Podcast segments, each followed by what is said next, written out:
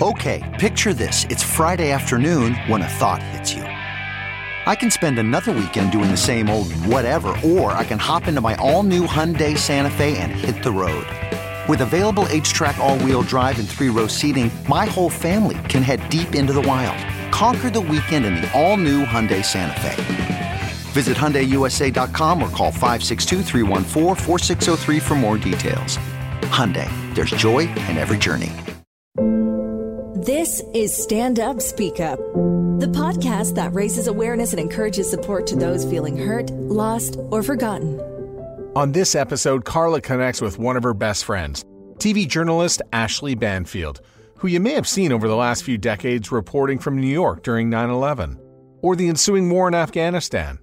She's appeared on CNN, HLN, MSNBC, ABC News, NBC News, True TV, and Court TV. And if you're one of the types who's managed to skirt the news altogether for the last 30 years, maybe you caught her on House of Cards on Netflix, where she played herself. Carla and Ashley have a friendship that dates back to Lake of the Woods, Ontario, where both families have summered since, well, the dawn of time. Fun fact, the local TV station in Kenora, Ashley got her start in journalism there. So there they were 5 months into the pandemic. Carla and Ashley got together on a Sunday afternoon, and we pick up the conversation at the beginning. What is the brand of Ashley Banfield? I don't know. I never planned it. And yet it never leaves my mind. Does that make any sense? Mm-hmm. It seems a little crazy. I'm always trying to penetrate the American culture at all levels, which is a very daunting task because the American culture is just so myriad. But I try to tap in on a daily basis because I really think it shifts so fast that if you try to latch on to one brand or one idea or one area of focus, by the time you've honed it, it's gone. So I think that I am a sort of a morphing entity, if that makes any sense. So I think for a long time, I was the girl with the glasses. And then I was the girl who was the war correspondent. And then I was the girl who was the legal analyst. And, yes. And then I was the girl who did some White House and Pentagon and then CNN and then MSNBC. So it's sort of a hodgy-podgy. I like to think that I am a reflection of whatever else is out there and trying to be the best at it. Would you say three words to describe you? I mean, I know what I think they would be, but I'd like to hear what you think they would be. Three words to describe you. Manic, tired, frustrated. That's good. Okay. Yes. That might be because I'm sitting in my house with two kids who've been e-learning for the last 4 months, and I've been working out of the office, and I'm going mental.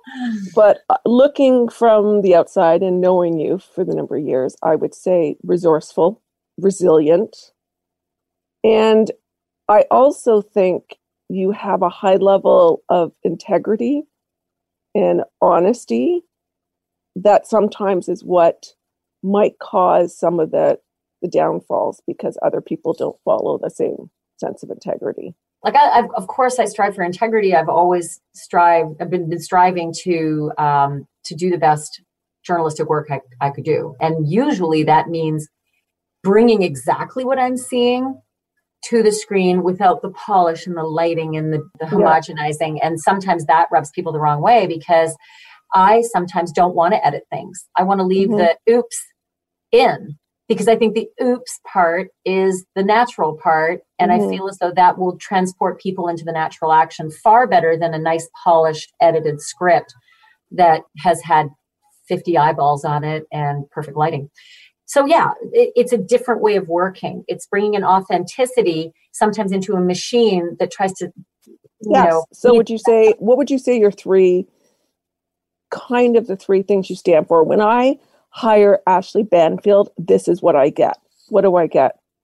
Well, you get 33 years of experience, which I think is hard to find these days. And I think that's really important. That encompasses a whole array as a whole other podcast, right? Like contacts and knowledge and live knowledge and blah, blah, blah, blah. But I think what has worked best for me and sometimes worked against me is authenticity. I just bring the real McCoy and I ask the questions that feel right, even though they might be uncomfortable.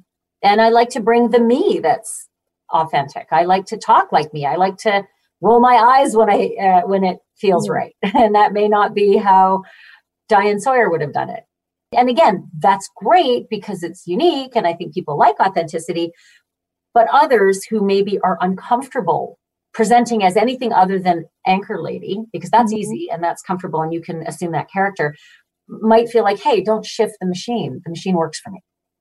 You're also a very hard worker. I mean, you bring a lot of hard work to the table, and you're very obsessed with details and making sure the facts are right. I don't know how you know that. I mean, that's insane. You shouldn't know that. But the truth is that I'm a fiend about working hard at something. And I'll give you an example. Right now, under COVID, I can't shoot documentaries. I can't sell my shows in Los Angeles. I can't get on a plane. There's so much that I haven't been able to do for 4 months. I'm kind of stuck.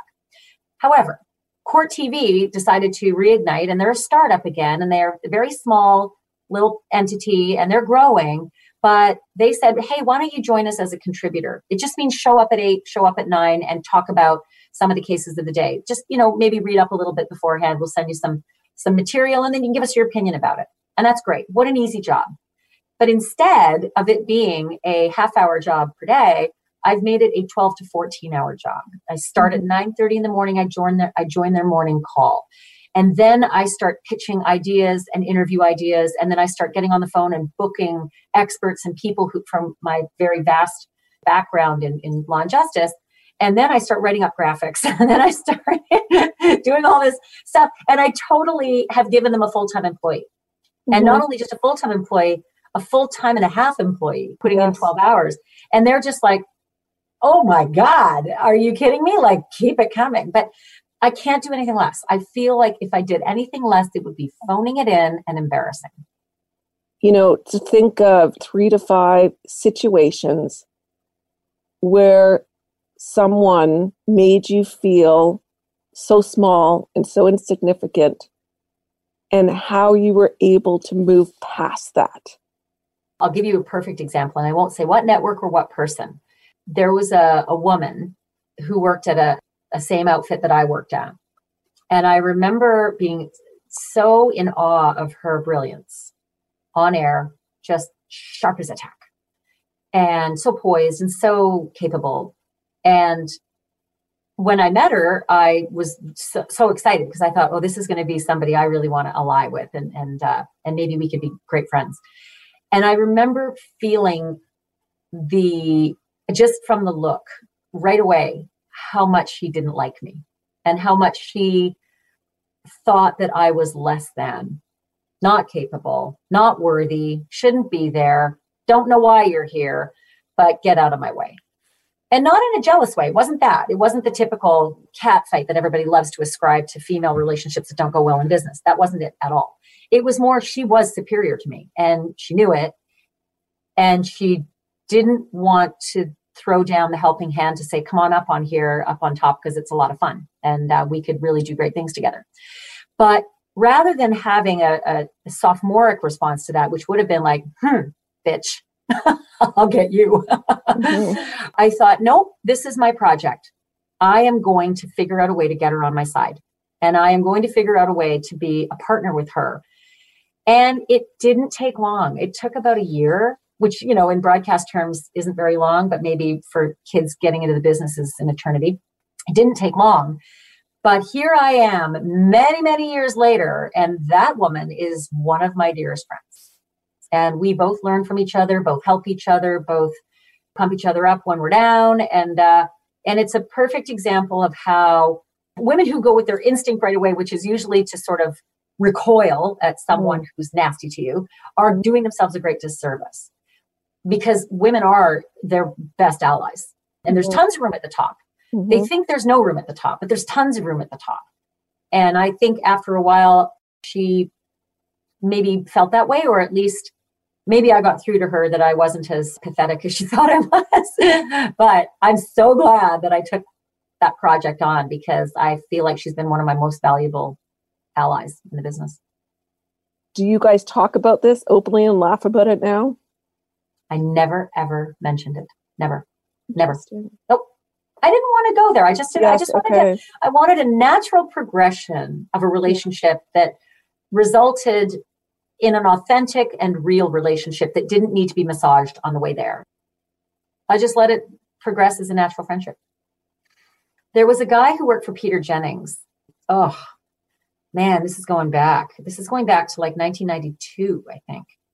And Peter Jennings was on location in Vancouver, and I happened to be working there looking for a job. And I heard World News Tonight was coming to cover the Clinton-Yeltsin summit.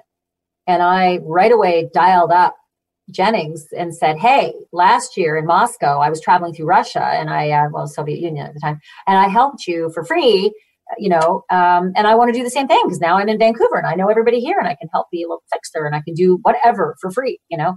So he said, great, jump on board. And that was terrific. So there I was. Jennings was so nice to me because I had offered myself up for free and did all this running around in Moscow for them the year prior. And so I was lucky. I got to be in the broadcast tent. And I remember the flap opened and there were two university students who peeked in and sort of put their finger up saying, can we ask a question? And I walked over because everybody else was busy. And I thought, well, I'm here to do whatever is in, you know, I don't have a defined job. I'm doing every job. Anything that's needed, I do it. So I went over to the kids and I said, hi, what's up? And they said, oh, Mr. Jennings said he's going to do an interview with us. You know, he said it was this time, but it looks like he's busy. And I said, yeah, he's still doing some of the recordings, but it looks to me like he's probably going to be done in about 10 minutes. So why don't you guys just hold steady outside the tent? And then as soon as he's able, I'll let him know you're out there. And they're like, great, thanks. And I thought, oh, well, that was easy. And boy, didn't I just do a great job. And 10 minutes later, Peter stopped down from recording. And I said, hey, Peter, there's a couple of students from University of British Columbia. And apparently they've organized an interview with you. They're waiting outside. And he goes, oh, great, perfect. So we all were starting to walk outside the tent and Peter came out and the two students were there and he joined them and everything was working out great. And then this guy who worked with Peter, again, shall remain nameless. I don't know what he was, but he had something to do with PR. Came up to me and said, can I speak to you? I said, yeah, sure, no problem. And he pulls me away around the back of the tent and I'm thinking, oh, this is weird. What's going on? And he, as soon as we got out of view and out of audio shot of everybody, he came at me in my face. And I have never, at that time, I'm what, 23 or 4 or 20, I don't know, something like that. And it was the vitriol like I'd never experienced in a professional setting, you know. And he sort of just acidically said, if you ever come near Peter Jennings and my job of organizing bookings again, I will crush you. You're just a little too eager for my liking. You know what I mean? And it was, I was almost like, first of all, I felt a lump in my throat like a little girl. And I was about to like burst into tears. And I thought, don't do it, don't do it, don't do it, don't do it, don't do it. You're not 5. But I felt sick. I wanted to throw up and I didn't know what to say. I didn't know how to defend myself. Now I'd say, who the fuck do you think you are speaking to me like that? Spin on your heel. I'm going to HR. I mean, that's what I would do now. Yes, of course. You know? Right. Because kid, and this was a grown up. And I just felt like, what's just happened? I thought I was doing everything right. And I thought I was so helpful. And this is what I did not know I was breaching, you know. Do you really believe if you went to HR at that time, no, you would have given a shit? No. And P.S. I wasn't an employee. I was this little, you know, intern they'd hired from Vancouver for 3 days, you know. Yes. So no, and I didn't even know what HR was, I think, at that point. So I just remember how a grown man in his 30s or 40s, probably 30, late 30s, went after a new kid with such anger and vitriol. And I just thought, wow, what a coward, what a creep, what an asshole.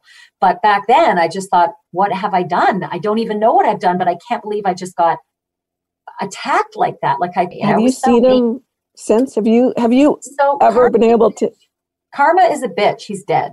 He died about, I think 20 years ago. Wow. Karma is a bitch. Karma is a bitch. Let's talk about Roger Ailes because I know that he referred to you as an actress, a reporting actress, or what was the exact term? News actress, the scariest. A news actress. Yes, yes. The serious kind, right? This is after he had hired Geraldo Rivera. I'm the news actress. I know. He'd hired Geraldo, and Geraldo got in a lot of trouble in Afghanistan for drawing a line in the sand and doing some very dramatic things. And it was all within the same couple of weeks. He called me a news actress. When that stuff had been like plaguing the press about Geraldo getting in trouble for carrying a gun, which was illegal and could result in death penalty. How did that make you feel? What did it feel like when you... Carla, I also clued in really fast to the fact that he was trying to bring down my brand, because at that point I was on the cover of Vogue magazine and was like this massive rising star. And he's like, oh shit, she's on at 9 o'clock and that's not good. So I saw right away that this wasn't personal, because Roger had just the year before offered me hundreds of thousands of dollars to come and work at his network.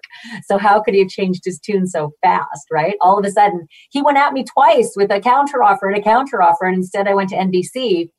So I knew full well what that meant. It's like, well, you're doing well at NBC. You're now in the 9 o'clock spot on MSNBC, which is now Rachel Maddow's spot.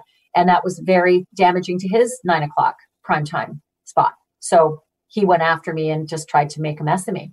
And I just realized that's what they do. That's what they do. They don't try to win. They try to make others lose.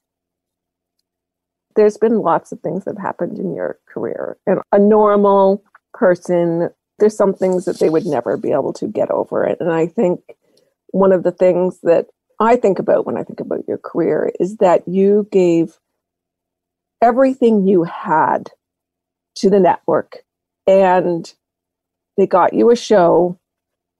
You traveled around the world, probably exhausted, trying to do everything on a budget, which you told me many times that you worked on a small budget. And then for them to come after you and cancel the show. I mean, and you were so loyal to them. Yeah, yeah. It was the biggest gut punch I've ever had professionally. And I'm still not over it. That was 2002. So 18 years later, I'm still not over it. And I've never been told why. I think that might be the hardest part too. There were all sorts of rumors that Katie Couric saw me as a threat when the president of the network, Neil Shapiro, started trotting me out as the next Today Show host when he was in contract negotiations with her. She was none too kind to me. I heard lots of stuff off mic. And then there were the NBC people who used to treat the MSNBC people like dirt because we were this little startup. There were NBC people who actually said the words, I don't do MSNBC.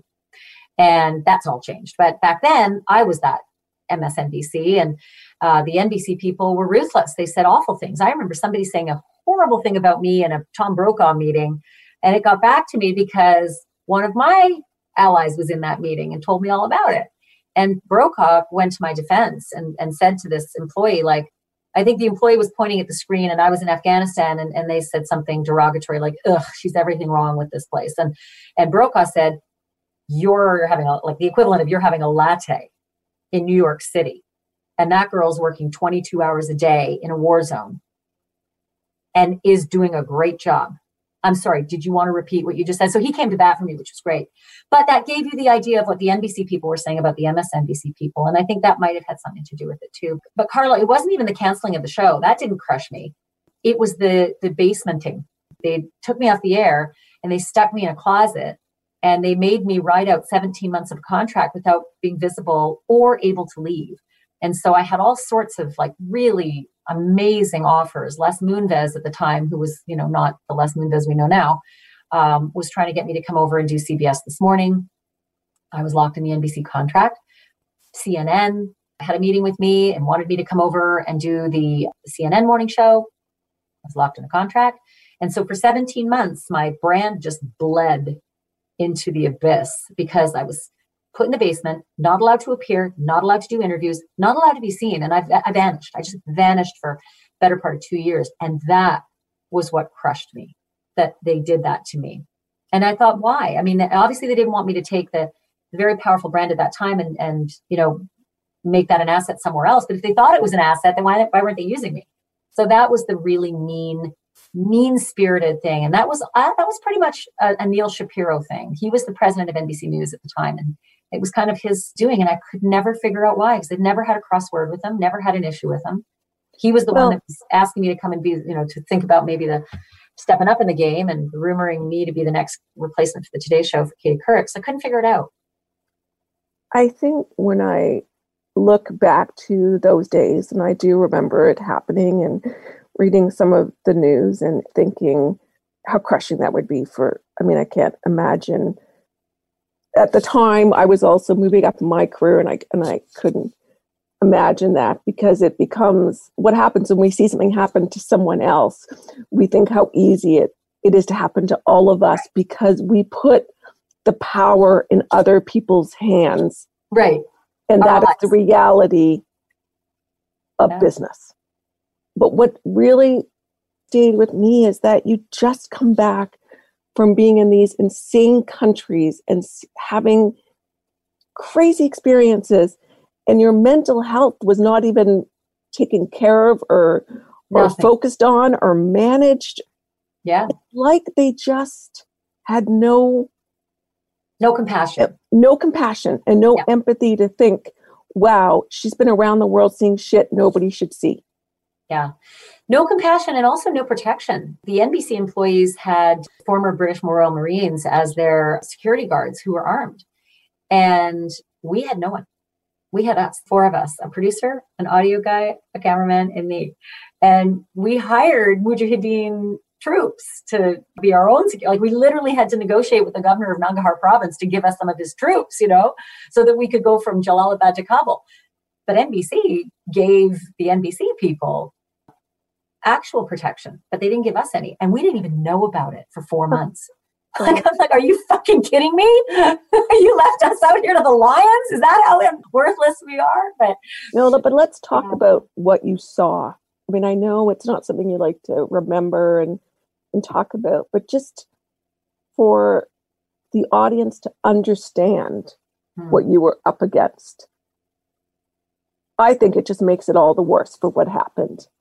Because war correspondent to war correspondent, you sign up for that gig, and that's not like you can come back and say, well, it was hard. No, you do what you do because you accept the deal and you go, and it's not easy. And I got to say, the hardest work that I did in terms of gore was in the West Bank in Gaza.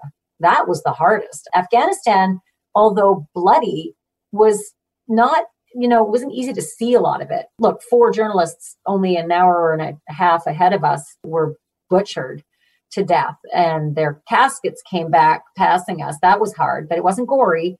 I don't have like PTSD from that. And I'll be honest with you, Afghanistan was such a hard job. Like, it was literally 22 hours a day. And I kid you not, we slept for 2 hours. We slept from 11 p.m. to 1 a.m. and that was it, and started the whole thing over again. And that gave me PTSD, just knowing like I was so exhausted.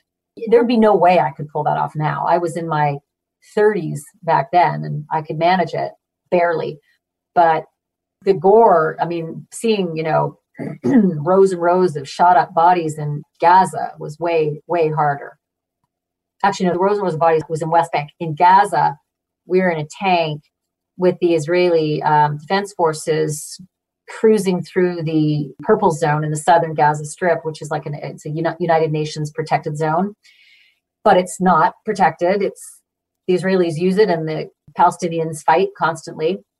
And they were shooting rockets at us. And one of the rockets landed just 20 feet ahead of the tank, and the tank friggin', you know, shook. And it's not comfortable inside a tank, by the way. It's like hitting your head against rocks. And so soldiers opened fire with M60s. And if you've ever been really close, like this far away, like a foot away from an M60, it's deafening. And we didn't have earphones on. And so, you know, all of a sudden the rocket blast, we get thrown around, the M60 opens up, and the guy who fired the rocket was blown to smithereens in front of us. It was just like, all of it was just a lot to process. But for some reason, again, I think I was on this hamster wheel that was running so fast, I didn't really process it. So I'm just like, let's go, you know, not, oh no. And my inner child didn't have a moment. Are you really good at compartmentalizing, would you say? I've had to become that way, sure, because if you don't, you're screwed. That's difficult to do when you're stuck in a basement doing stuff you're not inspired to do. Well, when things slow down is when life just comes crushing forward into your eye sockets. that's when it starts to really bug you. Well, in that time, you did have some happiness because you met Howard, wasn't it? Yeah, that probably was the only thing that saved me because, you know, I was pretty suicidal after the NBC. Wait, I didn't. Okay, let's go back to that. Like, how did you let people know that it was this bad for you? I didn't.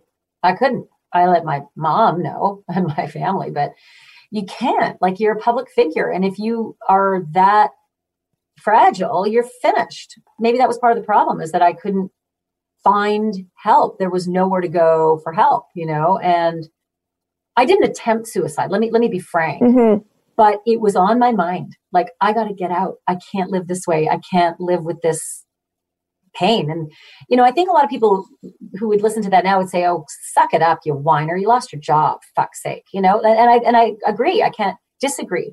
But just for me alone, it was the biggest thing in the world. It was the biggest thing that I had. It was the only thing I had. My whole life revolved around what I had been doing for a decade and a bit. And the vacuum was so profound. I had no other headspace. I had nowhere else to live to realize there's other things in this world. And it just consumed me. So sometimes I now look at people and I think when they say, woe is me, it is bad for them. Like my kids, right? Like if you're having a fight with a friend, it is their whole life. You can't call them dramatic. You can't say that your 14-year-old or 13-year-old is dramatic. Suck it up, whiner. You can't, because it's their entire world crushing down on them. And so it's their mind is exploding. And you have to understand that. I really believe that the failure of my mobile app business is what gave me cancer. I was crushed. And to this day, if I think about it, talk about it, I can go right back to that time. There, right? And just, and I don't know, you know what? I've tried to get help on it. I talked about it at my circle of strength of one of the areas of vulnerability. And I just said, that was the lowest moment of my life and such shame and failure. And, you know, people think that that could be the cancer. And I'm like, oh God, that doesn't make me cry because it's not full of shame. Listen, I'm not surprised. Your mental well-being drives your physical. And so I wouldn't be the least bit surprised if your body just kind of had been on this treadmill marathon and then just stopped and your head took over and just sent every bad vibe through every vein. Yes. It wouldn't surprise me in the least. Because I think shame, it's the worst thing that anyone can feel is shame. And it's so unfortunate that we feel shame over things we couldn't even control, or maybe we're just a lesson. But shame is what I think really is the cause of a lot of suicides and a lot of extreme mental health, because on the outside, right, you've accomplished more than 99.9% of the population, but on the inside, you don't give a shit because you feel like you've completely failed. Yeah. Like you the good. It's like a golf game. You can't whine about your bad shots. There's like 100 shots, and out of 100 shots in an 18-hole round, some of them have to be bad, right? Like if you ski a mountain from top to bottom, every turn's not going to be perfect. There's going to be a bunch of really lousy ones. You're going to skid out a little, but generally speaking, overall, you're probably going to look pretty good, you know? And I feel like I talk like that because I feel like in my situation, you know, I have to encourage others and be inspirational. But on the inside, I'm really shitty at living up to that concept. Yeah, right? Like practice what you preach, yeah, because I'm just like, fuck, let me dwell in my failure. So how did you find the support you needed? Or you met Howard? Yeah. So I met him and I kind of dived right into, you know, that life, and then planned a wedding all on my own, which there's a reason there's wedding planners. Jesus. But, you know, it kept me busy. And I needed my head to be somewhere else. And, you know, I remember I watched the entire series of Sex and the City immediately after I was told my show was canceled, and they wouldn't tell me what was going to happen next. Like they said, yeah, your show's canceled. We'll call you and let you know what happens next. And they didn't. They didn't call me to let me know what happens next for 3 months. And I was like at home, not knowing where to go, not knowing where do I go to work. If I'm not doing that show, what desk do I go to? What building do I go to? And they didn't call me or let me know that.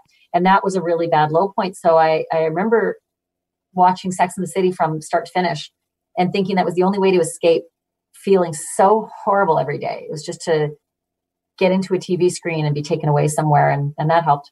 And I have found that escaping into a TV series has helped me get away from very painful times, professional painful times. We are so identical listening to you. And I'm like, nobody understands how important when I'm feeling anxious or overwhelmed, how important TV is to me, and to not fuck around with my TV. Right. Don't mess with me. Yeah. Like, I got to do this or I'm going to snap everybody's head off in this room. So please leave. Well, I can just watch hours of TV while I feel sorry for myself. Yeah.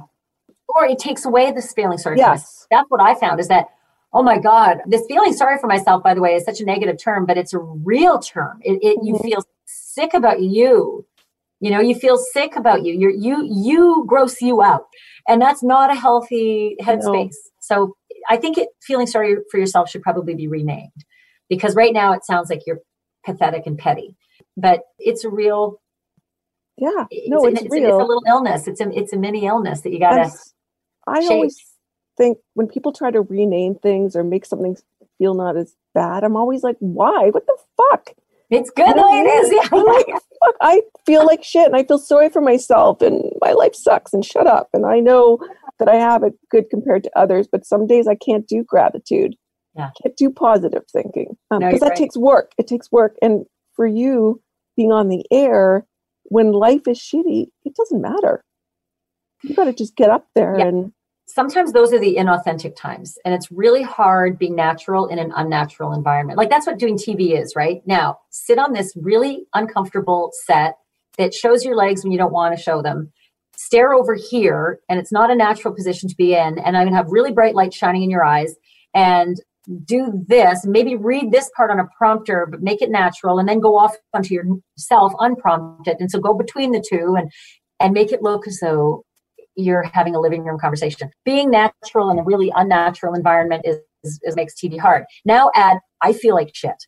And don't make that come across, So that was probably the times that I've been inauthentic have been when I have just felt so awful and have had to be the same Ashley on the air as always. I think I mastered it though. I just feel like a bit of a cheat. How was it going through the divorce?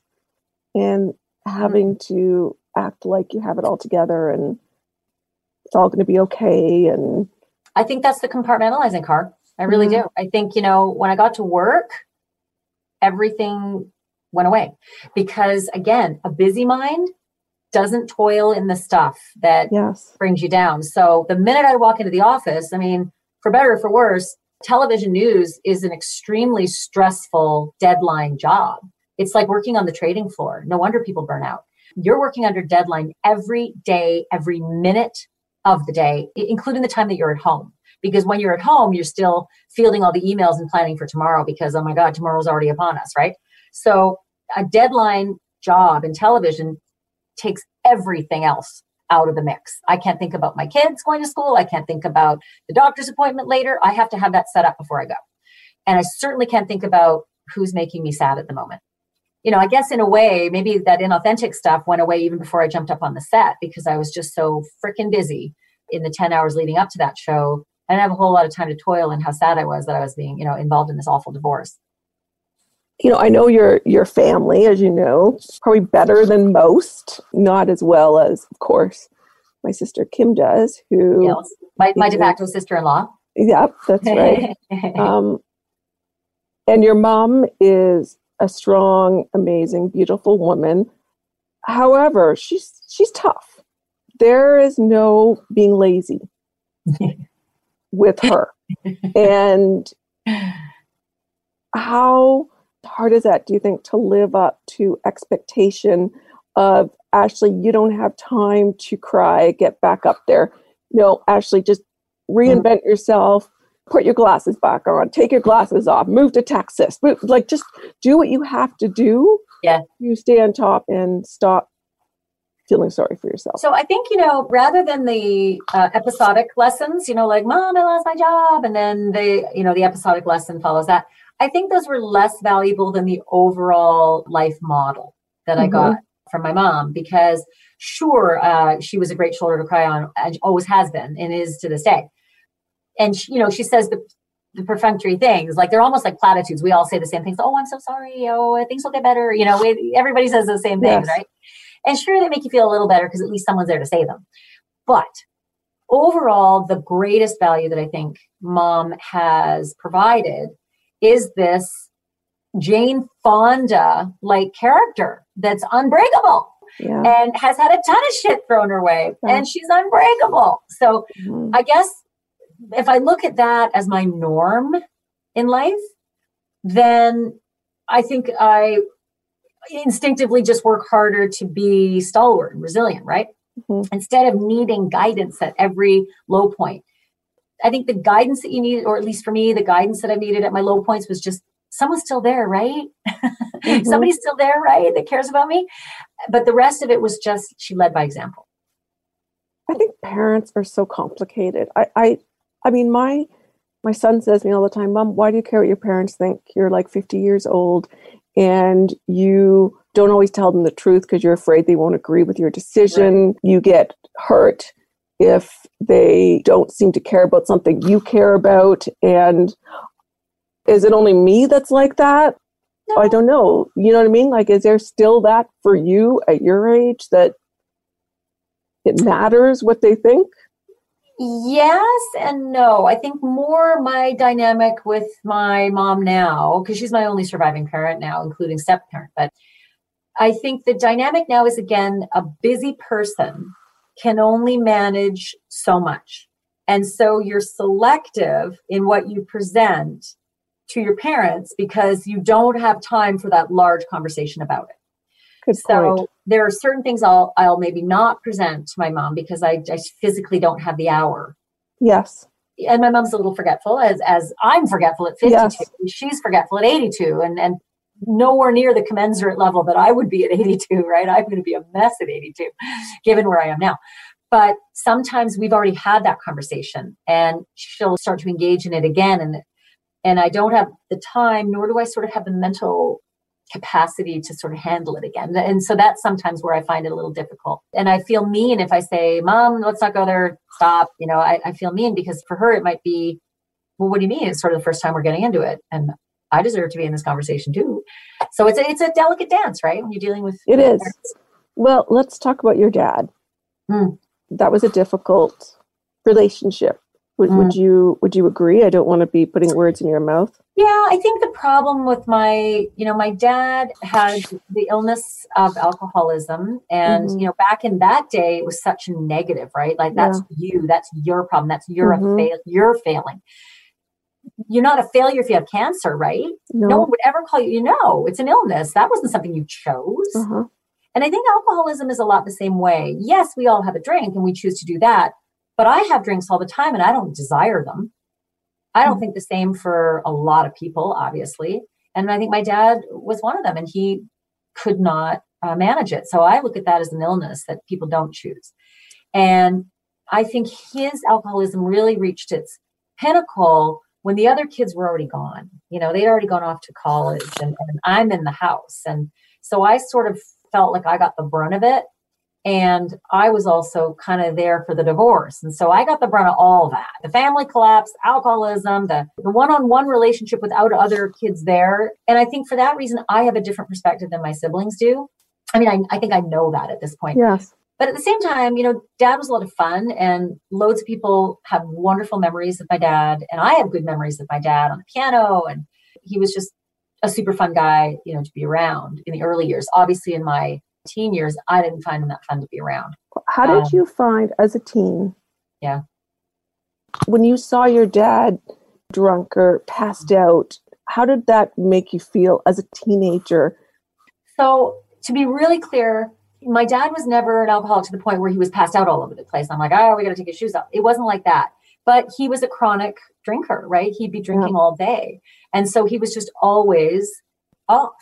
And it's awful. And it's so funny because I talked to my children about it today. And I have never been tipsy around them because I remember how awful I didn't like.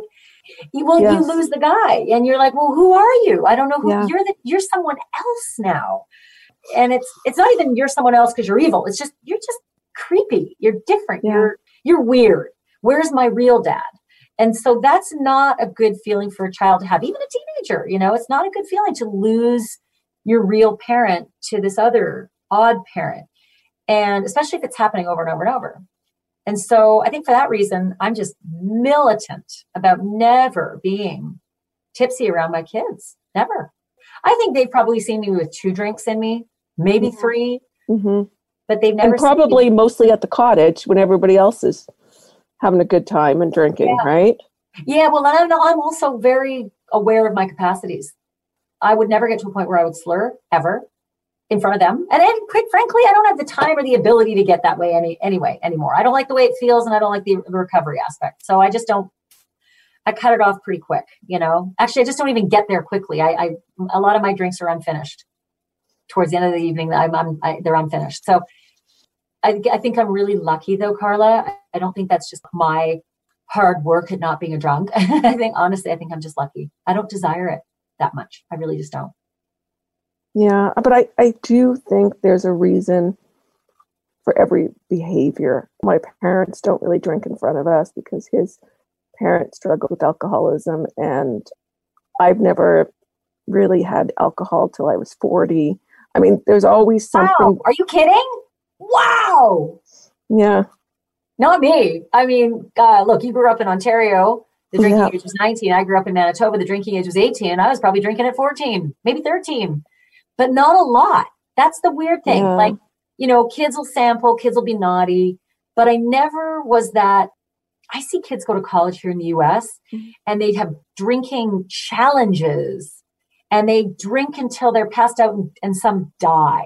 Yeah. Or passed out in someone's sexual assault. Yes. And that's actually what I wanted. Because of drunk behavior. I wanted to talk about with you is you're also someone that likes to be in control as often as you can be in control, right? And being in control doesn't work well with alcohol and drugs. Do you know what I mean? Because I certainly didn't want to not be in control as well. But let's talk about sexual assault. Is that as prolific in the industry, like everybody talks about? Well, you know, obviously throughout the Me Too movement, loads of people have come forward and told of their stories. And Carla, I don't think you and I are so dissimilar that we probably have the same experience. Yeah. Not many people want to do that to us because we're ball breakers, right? I'm not going to cower and freeze and wonder what to say next or what to do next. I'm going to make a joke of it and probably make you feel a little humiliated. And so I think that's very obvious from the way we present from the get-go. And anybody who preys on weaker-minded women to try to get what they want in a professional setting, they know who they're going after because it's easy prey. And they look at us and think like, nah, I just don't like how that could turn out. So I think for that reason, I haven't suffered a lot of that. Not to say that I haven't suffered any, because in my younger years, I wasn't as tough. I wasn't as knowledgeable. That's what I would say. I would say, like, as I got older, I also had Al as my protector. And so everybody knew that we were together. And I think having a male mentor that says you're not available also is really huge, or somebody female that's older that says don't do that, don't mess with her. And definitely the younger me was not as confident and aware of my and not only aware of my environs, but aware of my own power. The power of my confidence, I think, is how I navigate now. I'm so confident about my power, and I'm so confident about my personality, and I'm so confident about how it will be received, probably through repetition over the 33 years of being in television, that I walk into a room and the first thing I do is like, how is everybody? I don't wait for someone else to talk. Yes. I get into an elevator and I say, how are you doing? What a day.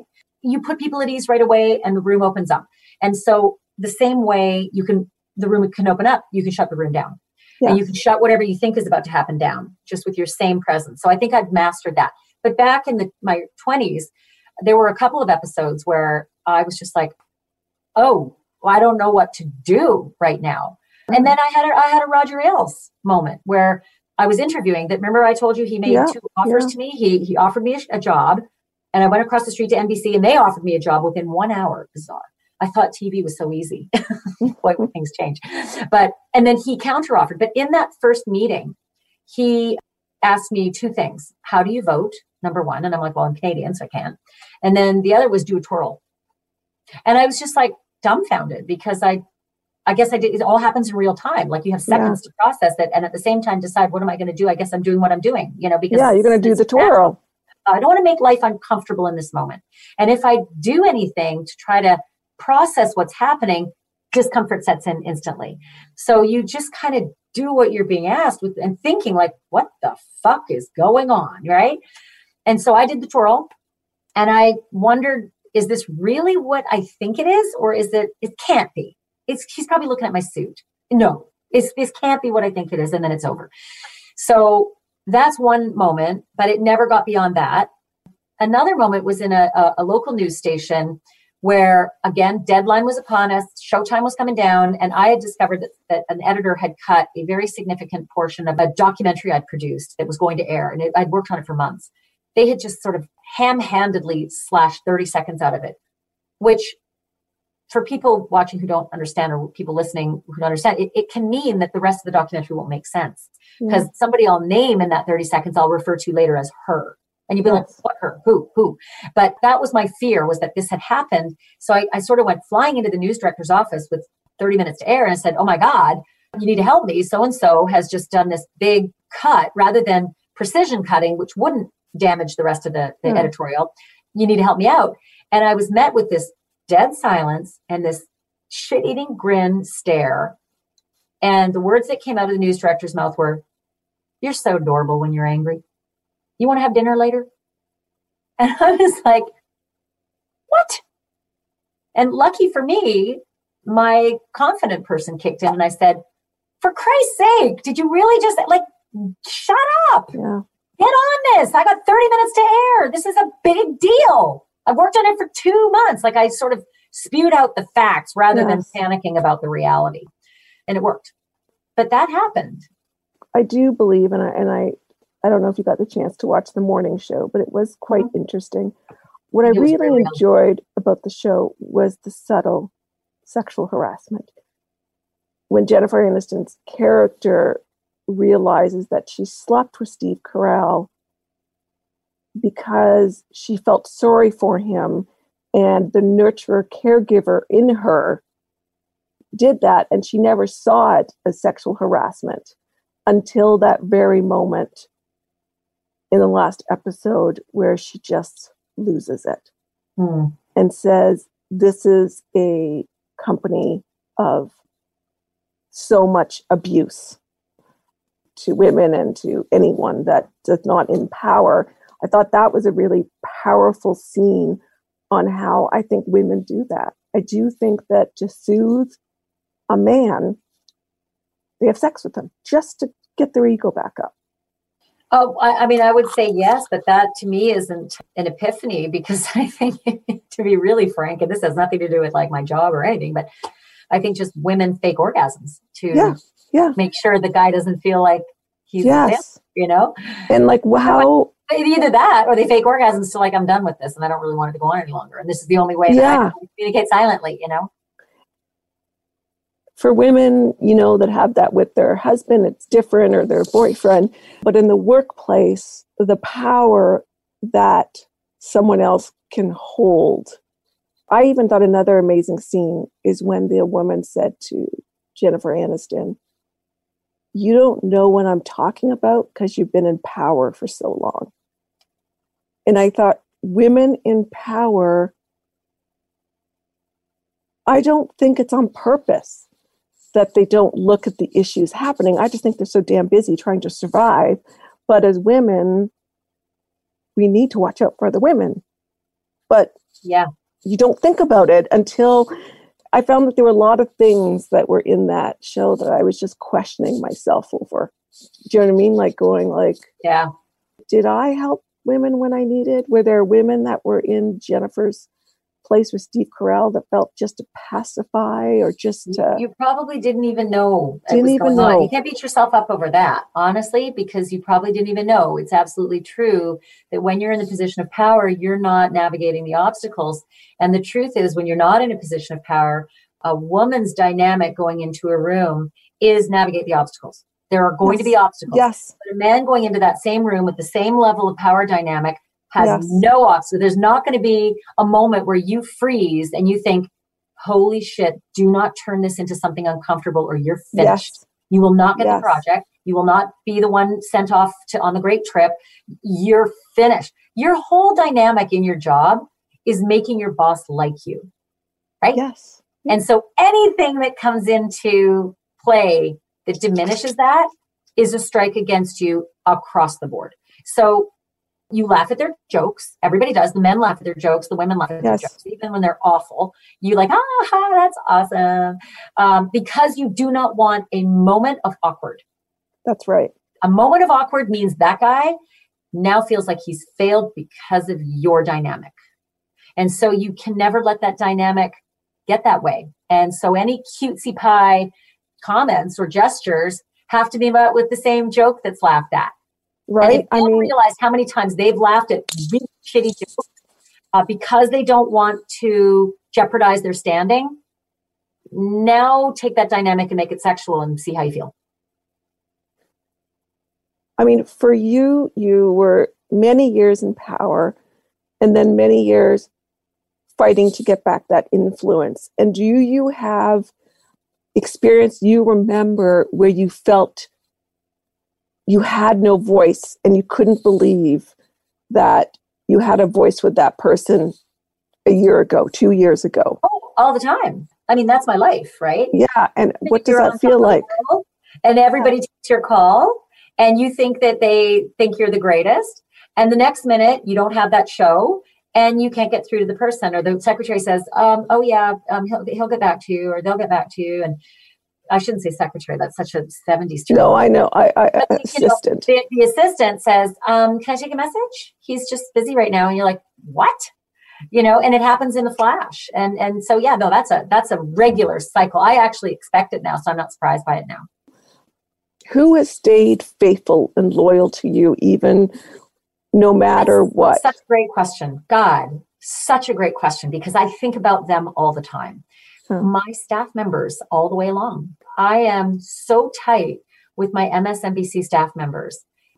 One of them regularly calls and emails me. And when I say that, I mean once a week, and asks me for help on a project. Can you edit my script? Can you take a look at it? I'm having trouble with this stand up and can you help me out with it? And I'll do an edit for them and send it back. And on one of this person got an award. And so for me, that's it makes me feel so good about me that they come to me, or that we're still friends. Then 5 or 6 others on that show from 20 years ago are still really close friends of mine. They're still really tight. And I just ended up working with the producer with whom I did War and a whole bunch of other stuff. That person and I just came off another project together. And right now at Court TV, I'm working with somebody who I spent 7 years with on a show at CNN, and we're partnered again. But the friendships is what for me has meant so much, because I do remember the press was also, as I was trying to find out, why did NBC throw me away? Like what did I do? It felt like I did coke off a hooker. Like that was how it felt, but I didn't do coke off a hooker. So what did I do that was so awful? And I remember the press grappling with it and wondering, well, was it this? Was it that? Was it this? Was it that? And then I remember the New York Times asked, well, we think it's maybe because she was difficult, or she was a diva, or something like that. Or maybe that was it. And I kind of remember thinking, like, that's an incredible statement about how a woman will be covered compared to how a man will be covered. Nobody ever said that Chris Matthews was a diva, or difficult to get along with. You know, it was more like he said racist things or whatever, which was, that's not fair. I mean, they really slammed him with a really broad stroke. But they don't go to the same places with a man as they do with a woman. You know, yes. You're a diva, you're difficult, whatever. And I sort of remember thinking, like, if I'm so difficult, or if I was a diva, none of those people would want to have anything to do with me once they didn't have to. Right? Yes. Once yes. I'm gone and they don't need to talk to me anymore, there'd be no effing way they'd want to come to my 40th yes. birthday, drive an hour from the city, spend the next 15 years as my friend. And what about the kind of thing that really rubbed me the wrong way is people who called me difficult or a diva, or that must be why you were dumped. You must be difficult to work with. And it's like, not if all those people are still really close to me. What about people that continue to stay in the limelight? Were any of them loyal still? Or were they just... Oh, yeah.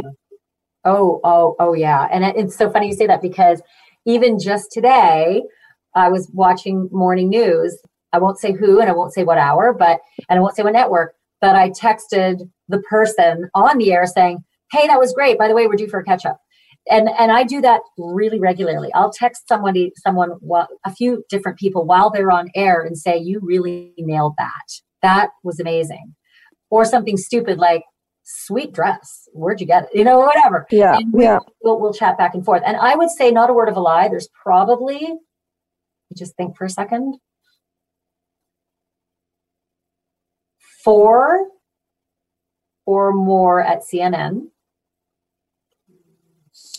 4 at MSNBC, 1 at Fox. That many people that I have, and those are on-air people that I have a regular rapport with, a regular relationship with. And it might be just a conversation twice or 3 times a year. Some of them is like once very regularly, but yeah, still very good relationships with people I trust, and I trust their judgment. As we think about that, and I agree with you, that's it. It does make a world of difference that people you work with continue to be loyal and support you. And by the way, half women, half men. Yes. Like, that's not just a sisterhood. That's just professional anchor people with whom I've worked. I'd say in that count that I just gave you, half are women, half are men, roughly. And do you ever have dreams, like daydreams, that you're at the very top again in the news world, and how you would want to change the culture if you could have the power? No, the daydreams I have now are more how different it is not being in the grind, because I now have not been in the daily grind for a year and a half. Yes. And all of a sudden I'm realizing how appalling that life is. I wasn't aware of it at the time. I knew I was tired all the time and working really hard all the time, and kind of short with my kids and having to schedule time with them and having to like have a household run by someone else. And now I realize on a human level how appalling it is to live that way, and to live that way for 30 years. So I think now about a daily live news cable job, and I wouldn't do it. I don't think it's healthy. I don't think it's physically healthy. I slept 4 hours a night for 30 years. Mm-hmm. On the good nights, I get 5 or 6. But for easily the last 2 decades, 4 hours is a pretty normal average. It's not healthy. It's probably taken years off my life. It's caused a family dynamic that you can't go back from. That's kind of the way it is. And I look at life now, and COVID, I think, has helped us all to just slow down and smell roses, because you're stuck in front of the rose bush and it's not so bad. And I feel that like the model that everybody else is experiencing under COVID, the slowdown, the demand to slow down, is what I've been experiencing for the last year and a half since I got off the daily wheel. And now I look at television as there's several ways of being on top. There's being Anderson Cooper, who's never off the air.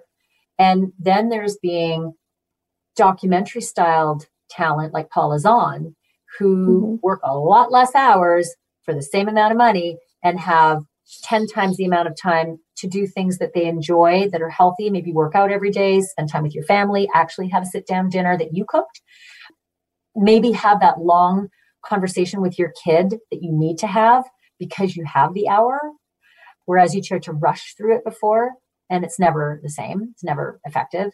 So I think being on the top now does not mean being at the top of cable news, because I think there's a lot of loss that a lot of people don't realize is happening. Yeah. I think there's a lot of loss for a lot of people that have to put work ahead of their life.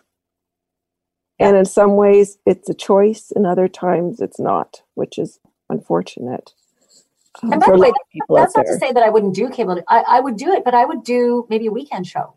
But I just don't think I ever want to get back into that lifestyle anymore, where your world is not yours from the moment you wake up, which is too early, to the moment you go to bed, which is too late. Everything in between has to fit into the live demand, not the other way around. Well, I thought, and I don't mean to bring back this show, it's the only thing, the morning show, how lonely Jennifer Aniston's life was. Lonely, sad, no relationships.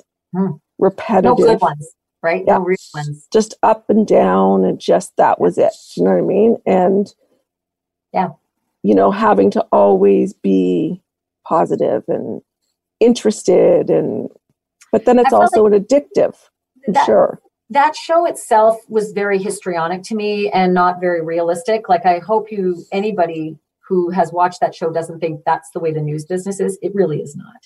People aren't that freakish, you know, they're not that, you know. I wanted her character to shut the fuck up, because it was way too much drama. Yeah. And it's not like that. It's really not. And I keep coming back to busy people don't have time to toil and silly. Yeah. But in the news business, certainly in the cable news business, you are fucking busy. You don't have enough minutes in the day to finish your job. You go on half prepared every day. You go on half prepared every day. If you're really, really good at, if you work really, really hard, you're about half as prepared as you'd like to be. So there's no time for all that other bullshit. And so Aniston's character is just way too drama ridden for reality, and all television depictions of course, cable news have never really hit the mark. Do you think it's possible for big people like Aniston, Cooper, any of them to have a life? I mean, it just seems like they're always working. Yeah. Well, don't forget, Anderson is 53 and just adopted a baby, or just had a baby, has a surrogate baby. Yeah. I believe it's his own baby. But so for 53 years, Anderson has only had himself to look after. And so his entire world, much like when I was at NBC, was this work. Yeah. And so that was my life. And my friends were the ones at the office. My friends were the people at the office. Yes, those were the people I saw, enjoyed, maybe not with afterwards, but I didn't have anybody else outside the office. And so I don't know that that's necessarily lonely. I certainly didn't feel lonely when I only had my friends at the office. I didn't feel lonely at all. I was consumed by this project. Yes. You know, it was my hobby, my project, and my family. So when you lose all that, that's pretty profound. So Jennifer Aniston in that character had a child and a husband and wasn't doing well by any of them. Yeah. So I can see how she was lonely. And yeah, I do think that there is a little bit of loneliness. Yeah. But there are also people who call it in a little more than certainly I did. I've seen lots of people in cable who, it shocks me that the viewer doesn't see it. It shocks me that the viewer doesn't see it. I mean, but you know, the viewers always hear what they want to hear and see what they want to see. And they get lulled. They get lulled into a format that looks like it. That's the way the format looks like it should go. But if you really stopped down and saw that anchor person literally asking a new question every time the answer finished, it wasn't a conversation. Yes. It was a dictation and a response, a dictation and a response, a dictation and a response. Those are the anchors that are literally following a line of questions that are on a teleprompter or a script in front of them. But they're not saying, well, hold it. How can you say that? Because last year I was watching you when I did that case, and that wasn't what you said. And that can't be on a prompter, because you can't assume you're going to know what he's going to answer. So if you're a discerning viewer, you will definitely see it. If you're a passive viewer, you're just seeing anchor person doing an interview. In just a second, more of Carla's conversation with Ashley, including stories from school where Ashley talks about her struggles, developmental issues, her teen years where she discovered self-awareness. And then we go time traveling through the decades with Ashley. This is going to be a lot of fun. Just a quick interjection. I'm Zach Tolstoy, one of the founders of Stand Up, Speak Up. Our podcast is just one part of the Stand Up, Speak Up brand. We are supported by an online store of the same name where we sell a variety of artisan products. We have an ongoing blog series with over a dozen contributors, and we offer a series of interactive workshops.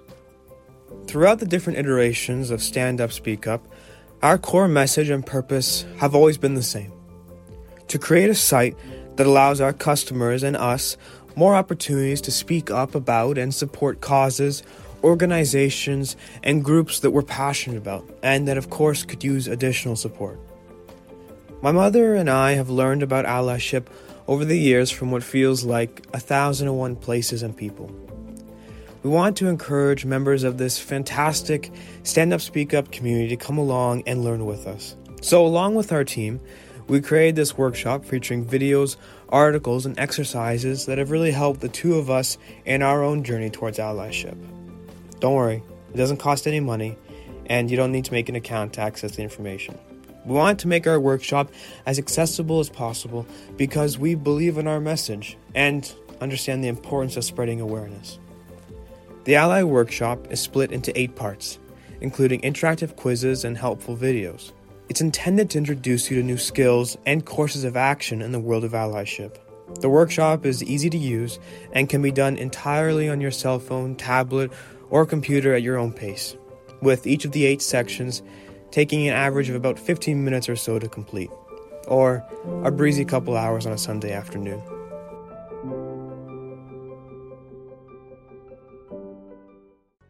I do think there's also, just about how our nature versus our nurture. A lot of people say to me, my God, you have terminal cancer. Just relax, focus on your health. And I love to work. I love to have purpose. My work doesn't make money. It all goes to donation and community, but it's busy work. And I actually hate when people tell me that. It annoys me. It irritates me. Same with Don Konitz. He hates that. He's like, I'm going to go climb that mountain. What relaxes me and what I enjoy is having purpose. So the more you tell me that, the less I want to talk to you.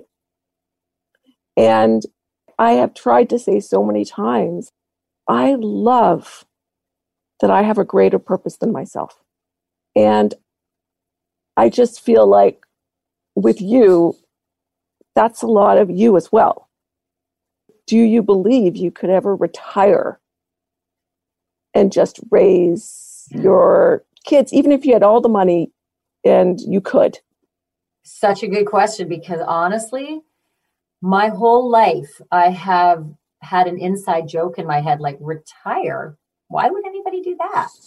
It's not even in the most distant possibilities for me. I never want to retire. I want to be like Barbara Walters at 80, I want to be doing project-based shows. Maybe not a live show because this is friggin' grueling. But yeah, I'm always going to be doing this. This, again, it's my hobby. It's my work. It's my family. It's my life, right? As I've gotten older and I've had the boots taken to me so many times, I think more about actually retiring. And then I get a little whisper like, but you wouldn't want to never exist again publicly, like you wouldn't want to just go off and be Grizzly Adams. You wouldn't want to just disappear into one house. But I do, but it's funny because the battle was never existent before. It wasn't even a conversation I used to have with myself. Yes. Now I have that conversation every day. How long to retirement? How long to Sunday night, not giving the agita because I know the freedom's over and I'm back on the wheel, Yes. I don't think anybody likes Sunday night. Even I don't like Sunday night, and I don't really have to work the next day, but I'm getting but think of a retirement, because my retirement is doing things I love to do. It's not a grind. Some days it's a grind and we get sales. There is a grind to it, but think of a job where you don't have the grind.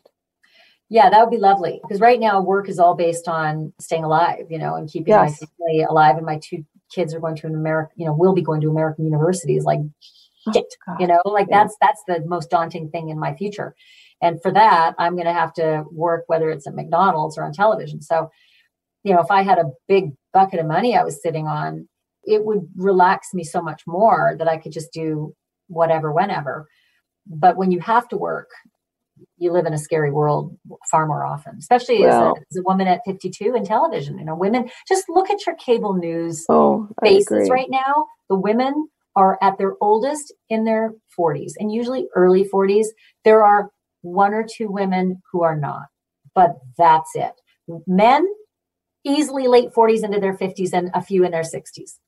But women, no. What about retiring into the Canadian?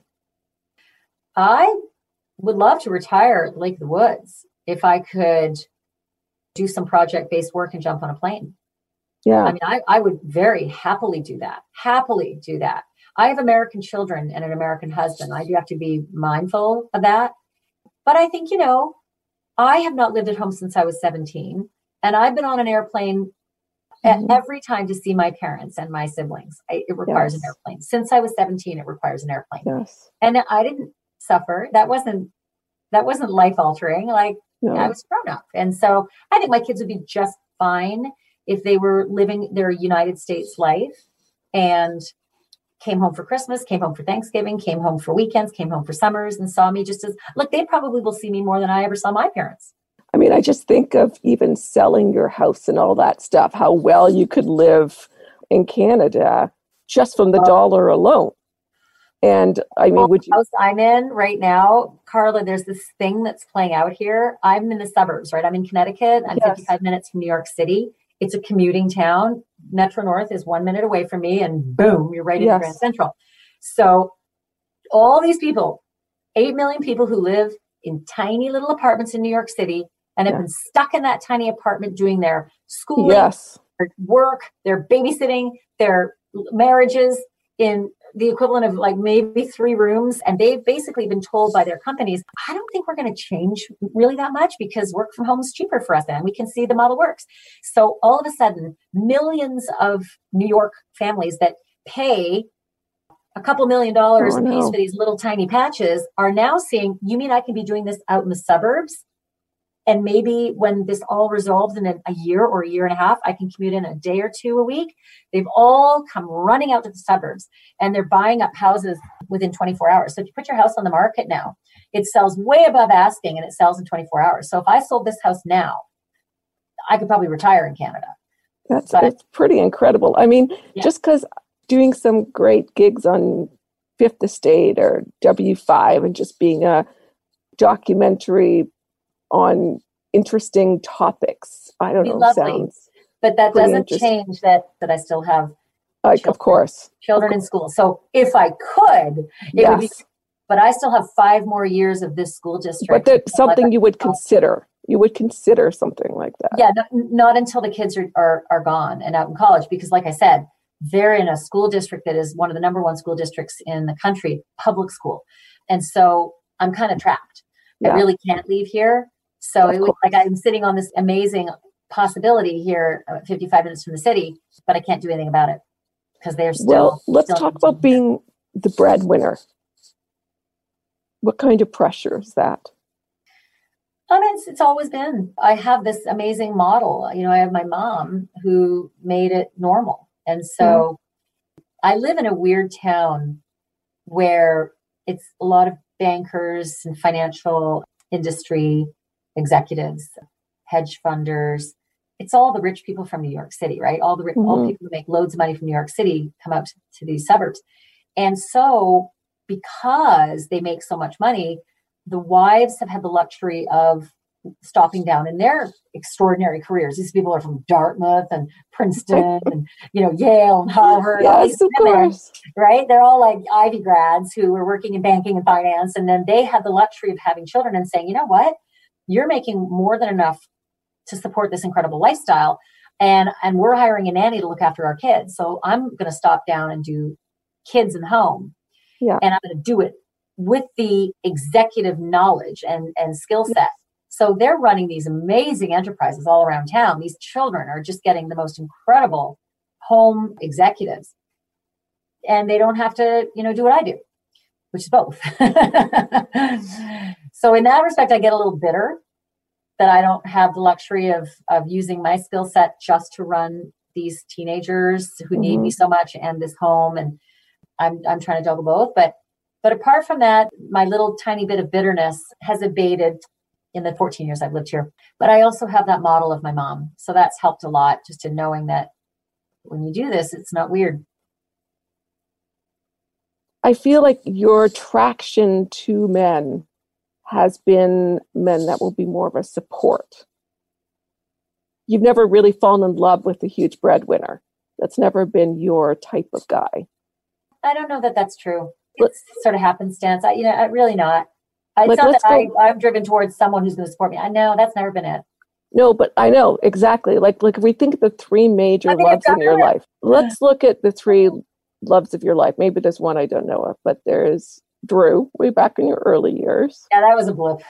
Yes, that was. But who was before Howard? The first real profound love of my life, who we discussed marriage, was the dentist from Canada. Oh, that's right. From Edmonton. And that was a 6-year relationship. And he was making a hell of a lot more than me. About him. Oh, my God. He was so adorable. He was fantastic. He was perfect, except that he was living a double life for a year and a half. Yeah. Had another person on the side for a year and a half. I know. You've always been, I don't mean to say this, I don't know. Is it a naive? Is it a... something in you that always believes in the good? Yeah, probably. Or you know what? I'm probably the same as every other girl, and you want to see, you want to believe the things that you see are it, and you maybe you edit out the things that are possible. That there's hints to the lower layer that's not as savory. And I think we all, even when we buy a dress or when we look at a product online, we're like, oh my God, it's perfect! Look at all these attributes, and you tend to only focus where you want to focus. Have an intelligence much higher than the average person. When I hear you pronounce things so correctly, when I hear you talk and ask questions, and I just think, God, I don't even know how to say that word, much less ask them a question. But I work with words. I better. Yes, I just cannot pick up. I mean, I'm so dyslexic. It's horrible. So for me, to hear you talk about like all these leaders in Saudi and their names are so confusing. I'm always like, oh, that's so impressive. And so in control and so focused, you have this vulnerability side to you. And once that person, you know, gets in, you're all trusting. Yeah, you're right. But I would say I used to be all trusting. Okay. And I'll quote George Bush. Fool me once, shame on you. Fool me twice, I won't get fooled again. Yes. Okay. So you feel the real expression is fool me once, shame on you. Fool me twice, shame on me. And so I think I'm more in the second realm now, where I live far less wholeheartedly trusting of anybody and anything. Now I'm, it's sad. As you get older, you just get a little bit more rigid and less vulnerable. But I think it's just a product of aging and getting smart. Nobody likes to get smacked twice. I mean, if there's a dark room and it's just you and you're all stripped away and it's just Ashley, and it's Ashley from a child all the way up, or you even just being with you as a child. What does that look like? Who are you saying to your younger self? Smarten up. And what else are you saying? Well, it's interesting because I look at my younger self and I realize that I was probably diagnosable as ADHD, if not ADD. Mm-hmm. And back in the 60s and 70s, nobody knew anything about it, nor did they know how to help support a student or a child like that. Yes. And so, as everybody knows now, an ADD or an ADHD child is extremely frustrating and it drives you crazy. So teachers would react without the benefit of knowledge completely the wrong way. They would let their own frustrations get the better of them and they would just lash out at me or banish me. So I got banished a ton. My biggest memories of school is being banished and sent out in the hall, or sent to the back of the classroom, or sent in the corner. I remember my entire 5th grade year, the classroom was set up in a horseshoe facing the teacher, and Ashley's desk was outside of the horseshoe in the back corner of the room at the entrance to the coat room.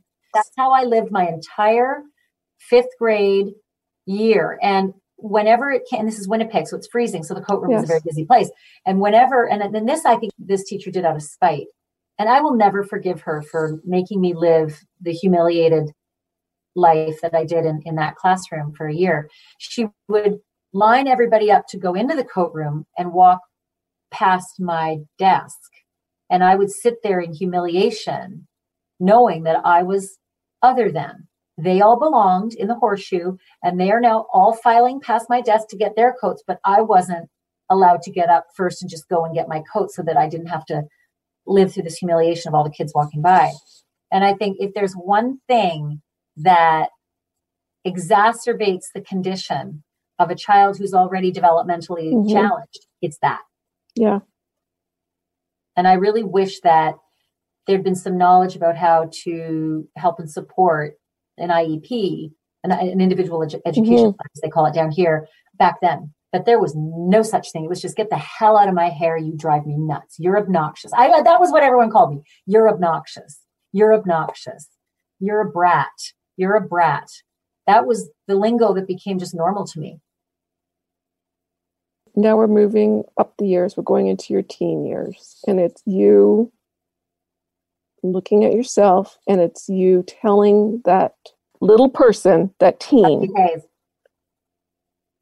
why it's going to be okay and what's it going to be okay about. I don't think it will be okay, quite frankly. If I had something I could tell that teenage version of me, I would give them the lessons that, yet again, somebody who suffers from a developmental challenge like ADHD or ADD, it's the coping mechanisms and the behavioral recognition and the change in behaviors that you have to work towards. So I would tell that teenager and that young college kid, because I went off to college at 17, you have to be more self-aware, and you have to be more aware of your environs. So your self-awareness is what your needs are. Your immediate needs are, I need to be heard. I need this thing. I need to go there. I need someone to give me something.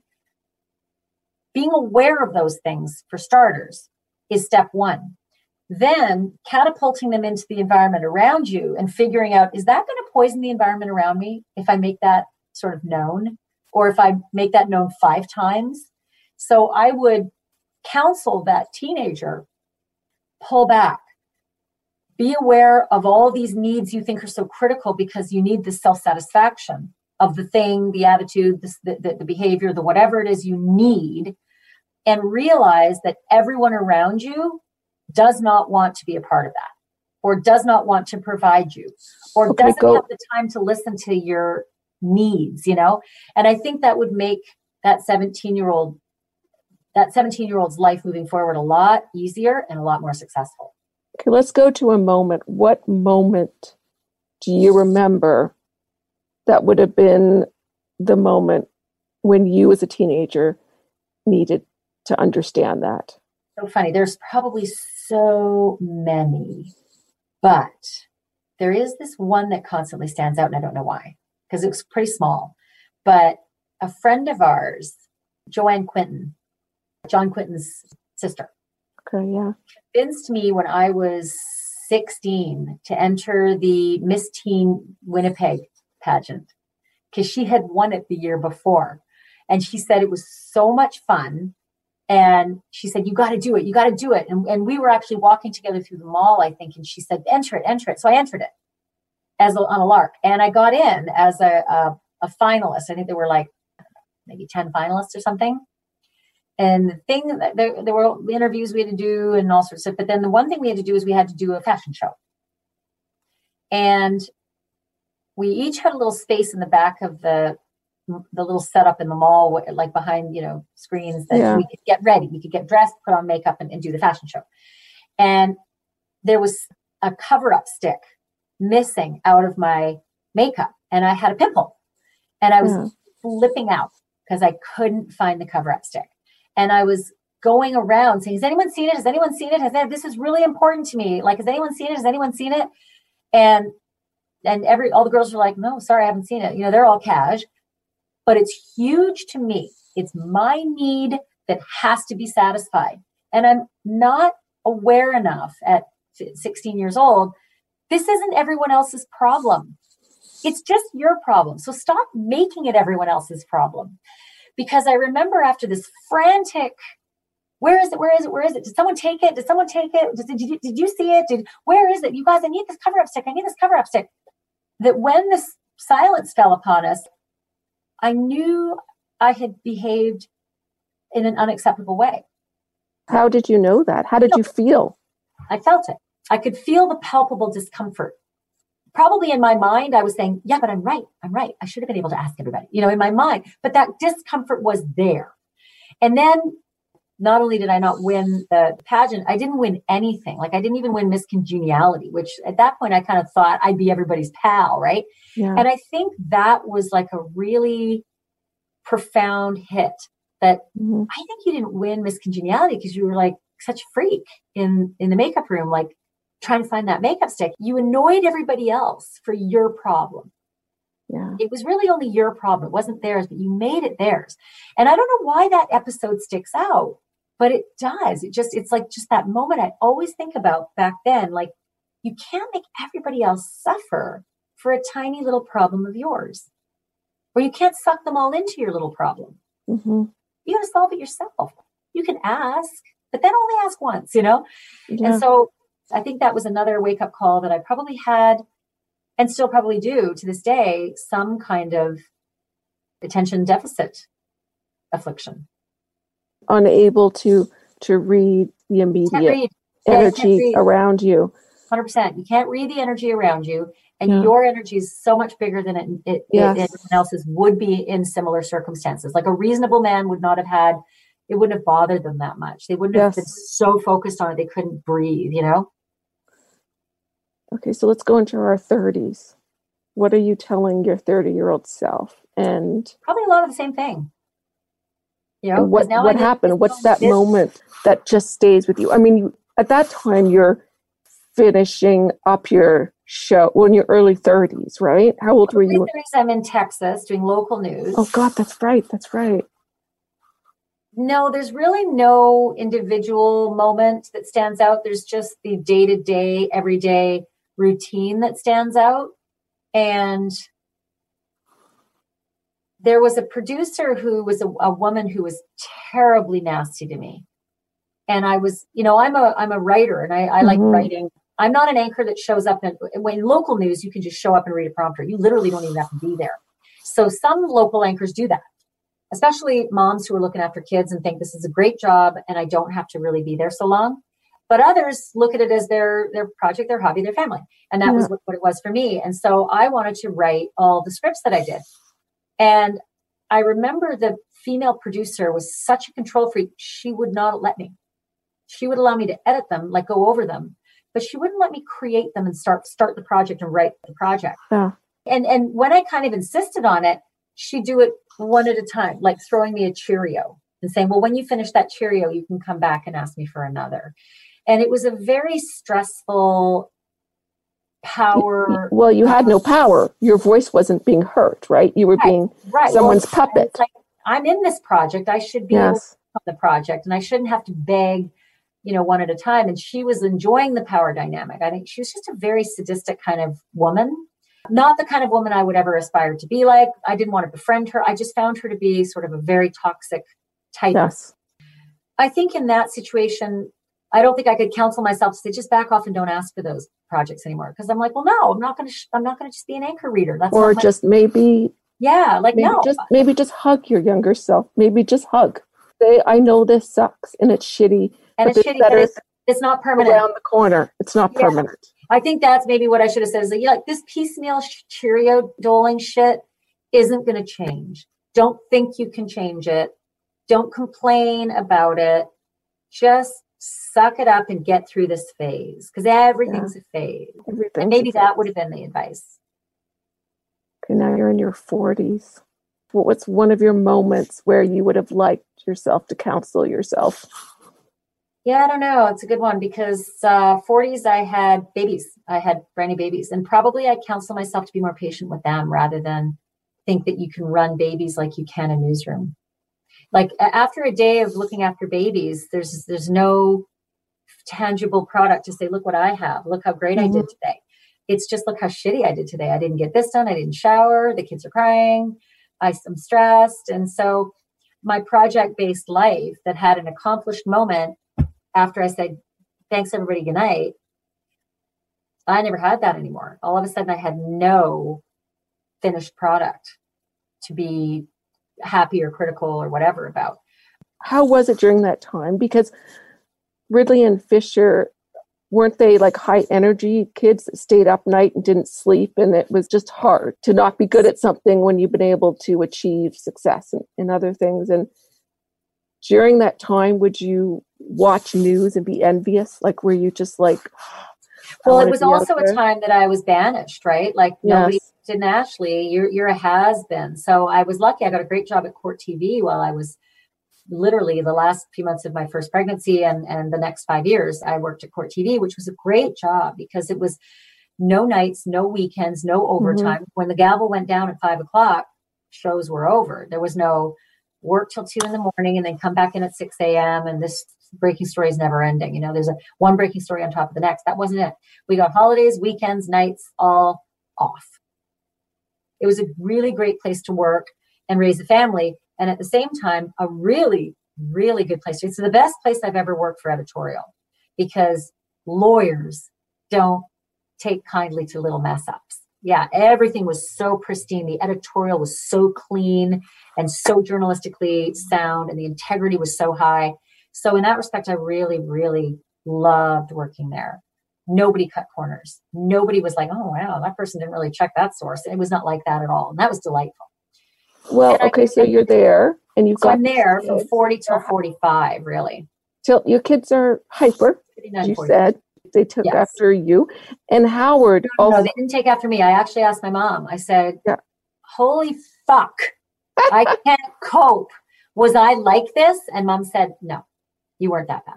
Was Howard like that? Yes. Howard, you know, Howard had a diagnosed ADHD and was medicated as a child. But he's also 5 years younger than me. So when he hit his teens, I'm already in my 20s. And so I think, and he's in New York City, which is like the leading edge of all medicine. So he got more support. And they were so wealthy. You know, they had the best doctors anywhere. They would go to anybody. So he had the support and the knowledge of his disabilities where I didn't have that benefit. And without question, you know, our children, without getting into their personal lives, have been a very, very difficult struggle. Well, and you've had to take it like a research project and learn, right? And really just figure it out. Learn it from the ground up. And you like to figure things out, but it's not very easy when it's a live human that's... Not when you have a full-time job as well. You know? No, you want to be doing one or the other. And I do know, like my sister Diane, like couldn't work. Like most people cannot work in those situations. So, okay. But I had no choice. I had to. Yeah, that's right. You're there. You know, I was divorced when the kids were very young and had to look after myself. Okay, so let's talk about yourself telling yourself during the time that you knew you had to ask for a divorce, because that was a big decision and a hard decision. Yeah, but a necessary one. And again, I won't go into that, obviously, because I still have young kids, but you know, you know when you know, and you know that the path forward will be hard, but you know that the current path will be harder. Yeah. And I think most women really struggle between that metric. They're not sure which one will be harder, but that was a leap I just had to make. And I also knew that I'd been through really hard times anyway, right? I'd gotten through some of the hardest things. Being a war correspondent was physically grueling.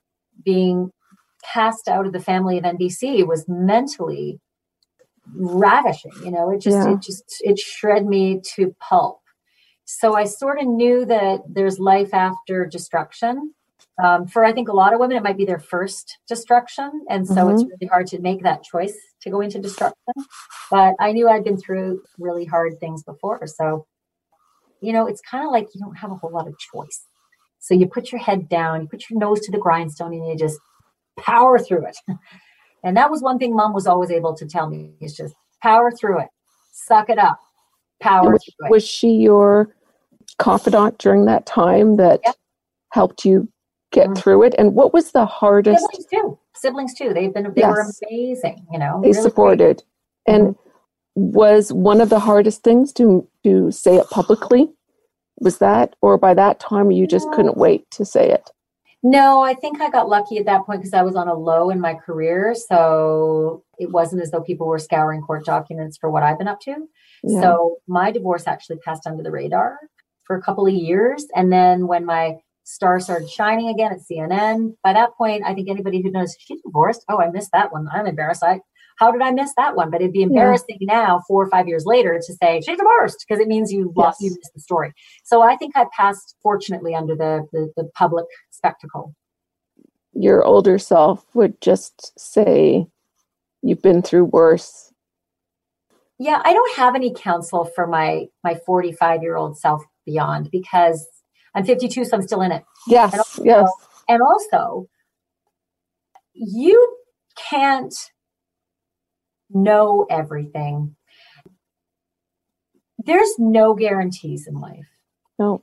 So if you fall in love with someone and they have great attributes and they have some bad attributes, that's what's called a cocktail. Yes. And so you can't know how that cocktail will ferment further. You just can't. So for anyone who ever says you should have seen that coming, it's like, no, I know. You can't see a lot of stuff coming. I mean, love is blind.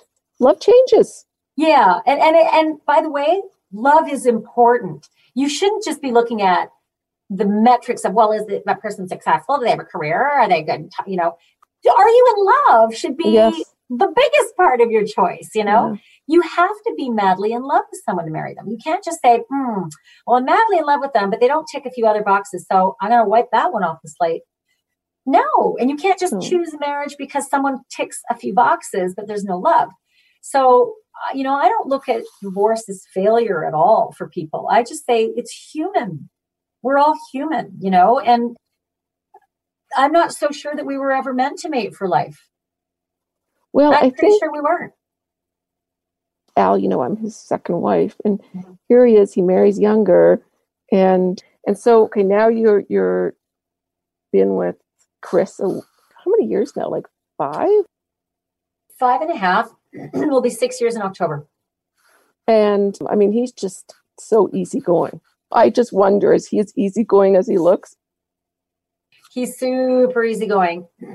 I have seen in the last year that the kids have started to get under his skin, because before, when they're going haywire, he would just kind of move out of the way and, you know, maybe go upstairs, or just he'd just bring himself out of the circus.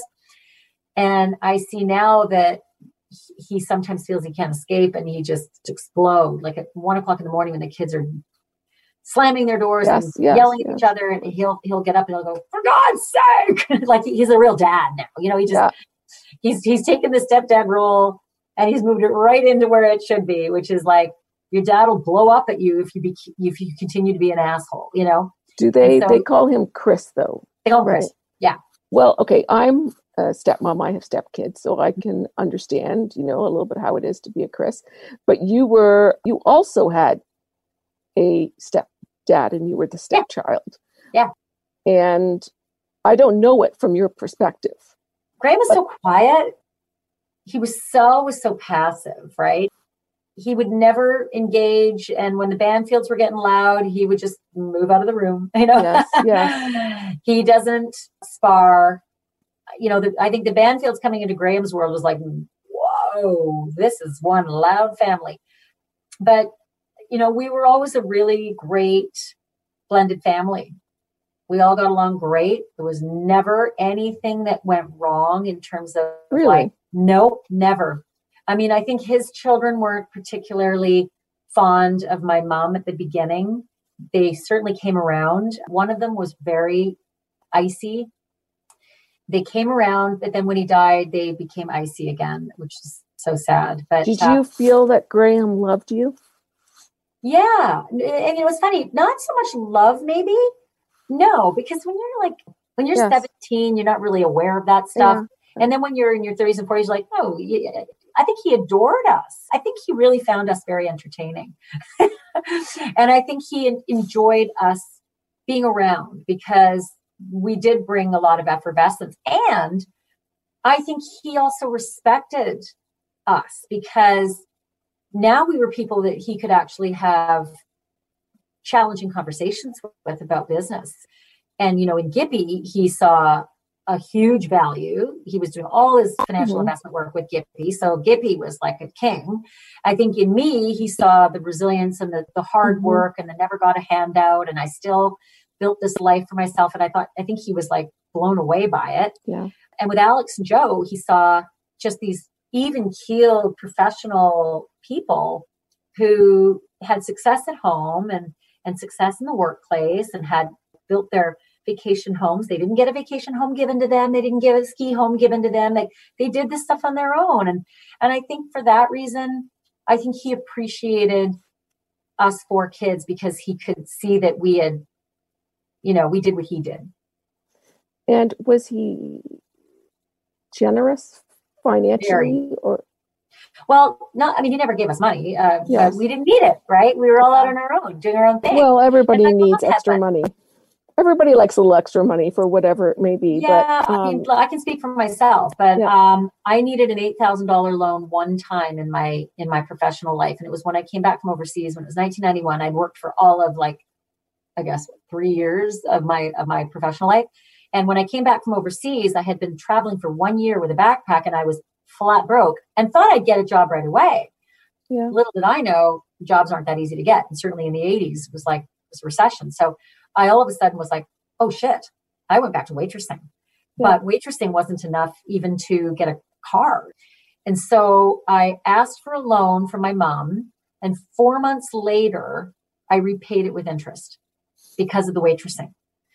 I got a car and I paid back that loan. And then I got a job. And then I moved on and got an apartment and furniture and all those things on my own. But my mom had her own money from her very successful career. So Graham was never part of the, like, we never went to Graham for money and Graham never asked us if we needed money. We just, I lived very frugally. I lived in a basement apartment until I finally sort of struck it and started doing really well 8 years into my career. But I was making nothing and living in I was driving an old station wagon from the 70s with no heat in Edmonton and Calgary and Winnipeg. And I lived in a basement style apartment that cost about $300. So we made our lives what we could afford. What they say is that your values are created from moments of truth that happen and that stick with you for your life. And from that comes a value. And unfortunately, values are usually made from negative experience that happened to us. So, you know, as we've gone through this conversation and you brought up some of those moments, what comes across to me, and I want you to stop me and tell me, is that, you know, you have such determination and fear of failure, and that determination has been such a driving force for you, and that comes across in your stories that you tell about someone holding some element of power over you and you refusing to let them take that away from you. And that seems to be really, if I could summarize Ashley Banfield, would be someone that is determined to push through any obstacle, no matter what happens to you. And the resiliency, and I really do see that. And what would you say your values that you believe? I mean, I can only see what I think they are based on talking with you, but I really want to hear from you. What do you think your values are? Well, I think one of a very simple, when you teach kids, you have to teach them in very short sentences, right? Because they're, you know, especially teenage kids and teenage boys. But one of the lessons that I constantly repeat to my two teenage sons is this very simple short sentence that I think speaks volumes. And it is, your character is what you do when no one's looking. I think you can extrapolate from that so many things, you know? We have a t-shirt in our store that says, do the right thing when no one's looking. Yeah. That's one of my favorites. Yeah. Yeah, that is it. I had a godfather long ago who said, when in doubt, do the good thing. It was Uncle Don McCarthy, and he said it on my confirmation day, and he, you know, gave me a Bible, and I'm not a religious person, but I do remember the moment where I was standing, how short that sentence was. It stuck with me forever. I still remember to this day. I tell my children, and I often ascribe this to him. Yeah. Uncle Don McCarthy, my godfather, said, when in doubt, do the good thing. Yeah. And it's the same thing, right? Your character is who you are and what you do when no one's looking. But if you peel that apart, let's peel that down. Well, let's just ask, what's your biggest fear? What's a fear that could keep you up at night? You could say it's financial security, but your life has not. You've had so much adventure in your life. I don't know if that could be. Yeah. No, I'm well aware of my gravest fear. It lives with me every single day. Yeah. My greatest fear is not being able to provide for my family. That is my greatest fear every single day when I wake up. And it's why I'm driven to create a production company, build shows, sell shows, keep looking for on-air jobs, high-paying jobs that won't take me away from my family too much or kill me. That's my biggest fear, is being able to actually manage this metric. And it's weird. And do you think that I am talking to you. Shouldn't my greatest fear be cancer? Like, shouldn't my greatest fear be that? And here I am talking about my greatest fear is not doing stuff for my family. No, but that financial stability value of yours has come back in experiences that you faced as a child, that you had seen the repercussions of that, and that has made you sick. That's the theory of values, is that you see them when you're under 10 years old or 12 years old, and they don't leave you. And values are unfortunately fear-based. So, well, in reality too, right? Like, even if I hadn't had certain values at 8 or 10 years old or 12 years old or teen years, your current reality will also inform your fears.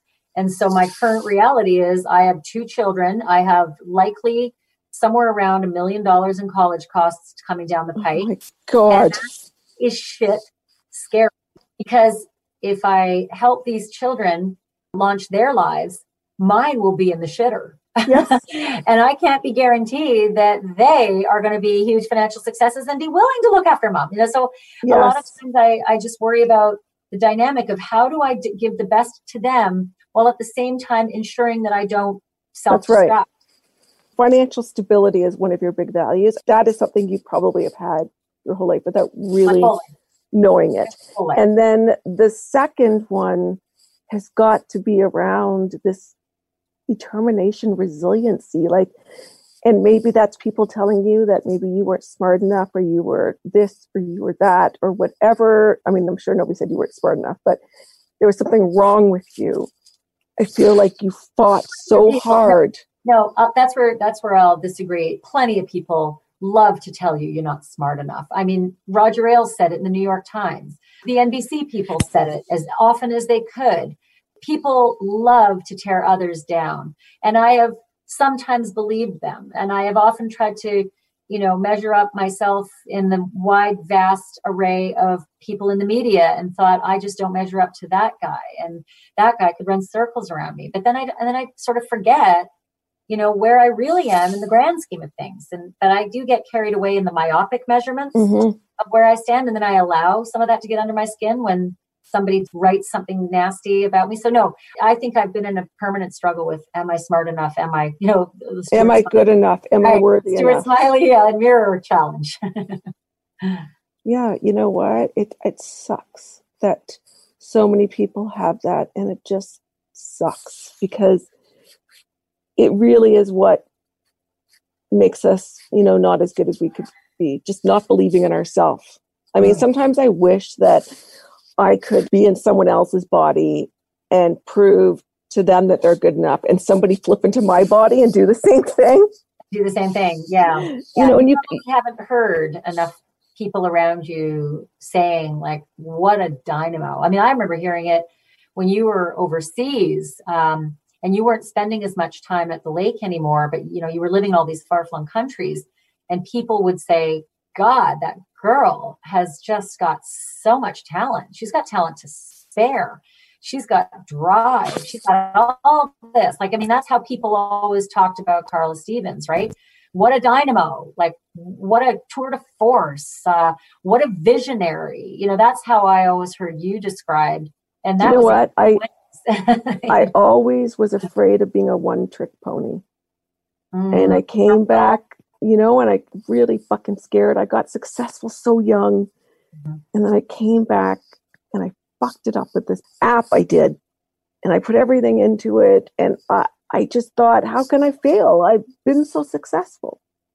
Yeah, but I don't see. I think you're measuring yourself only as your last act, and I don't see that. People say that about television personalities, and I don't believe it. You're only as good as your last newscast, and I'm like, horseshit. Yes, but it's hard to know. Everybody remembers me, and they don't just remember my last newscast; they remember my body of work, and most of the time, they still think I'm on morning television. So that's bullshit. No. I know, but I just feel like in my brain that's how it goes, and then but you can't. I don't know why any of us put ourselves in shit that we don't even know how we're going to do it or come out of it or be successful. Well, because we have driving mechanisms that lead us towards the next big success, right? But the thing is, if the metric were you had one success, you move on to the next project doesn't work out, you're no longer a success, then Supertramp would suck. And I happen to like Supertramp. Right? That's my favorite band of all time. But I don't remember a good album really since Crime of the Century, Breakfast in America. But do you know what I mean? Like, if you achieve greatness, you don't have to achieve it every effing day of your life to be great. I know. You can achieve greatness. Like, just be happy with it, you know? You know, and it's so easy to tell other people. I see that so easily in other people. You'd be like, what are you talking about? Have you seen your career? Have you seen what you've done? Oh my God. And then you're too self-critical. You're not looking at your entire body. You're not looking at how other people perceive you. You're not looking at how the world perceives you as an individual. Do you think that any of us do? No, because the successful ones keep driving forward, you know, and maybe others rest on laurels and say, hey, I had a one-hit wonder in the 70s and I'm good. I really believe that we are our own best cheerleader and our own worst enemy. Yeah. We talk ourselves out of things. We talk ourselves out of screwing up relationships. We talk ourselves out of everything rather than be good and discerning and be able to populate the metric rather than just fear the metric, you know? And I really do believe that the most successful people out there have had terribly shitty years. But you know what? I feel like the people that talk about their terribly shitty years are the ones that are back on top. Yeah. And I hate that. They embrace them and they learn from them. I mean, my stepdad, Graham Lount, went bankrupt twice. Yes, but they never rich, very successful guy. They don't talk about it during the experience. Right. They talk about it after. And I'm always like, well, shut the fuck up. Now you're back on top. Of course you can talk about your failure. Easy for you to say, yeah. Yeah, I'm still in fucking mourning over my shit job I did. Well, there's also the fear that there's a mob mentality out there that seizes upon something and loves to tear down and then maybe eventually build back up a victim. So if you're at your low, the last thing you want to do is telegraph it. That's right. It allows your challengers to really pound you down and put the nail in the coffin, right? So you're not as apt to amplify something that you think, listen, if I can just get through this, if I can just let this one get under the radar, I'm good. Yeah. I just need to bust my ass and get, you know, another thing going. And then I'm right back where I wanted to be. I think that's a survivalist technique. I don't think that's a bad thing. I've had to learn about not living inside my own head. That's negative self-talk. Wake up tomorrow and like, you know what? Like, this is the 10 things you're going to get done in the day. Yeah. You're going to figure this out. And then the next night, it's like the same self-talk. And I just wish I could go into everybody's head. And also don't beat yourself up for not having that strength at times, right? Like, we all beat ourselves up for what we're not able to do. And you know, at times you should just be not able to do things. That's human. And you shouldn't maybe at times be able to get out of a headspace. And maybe it does require binge watching something.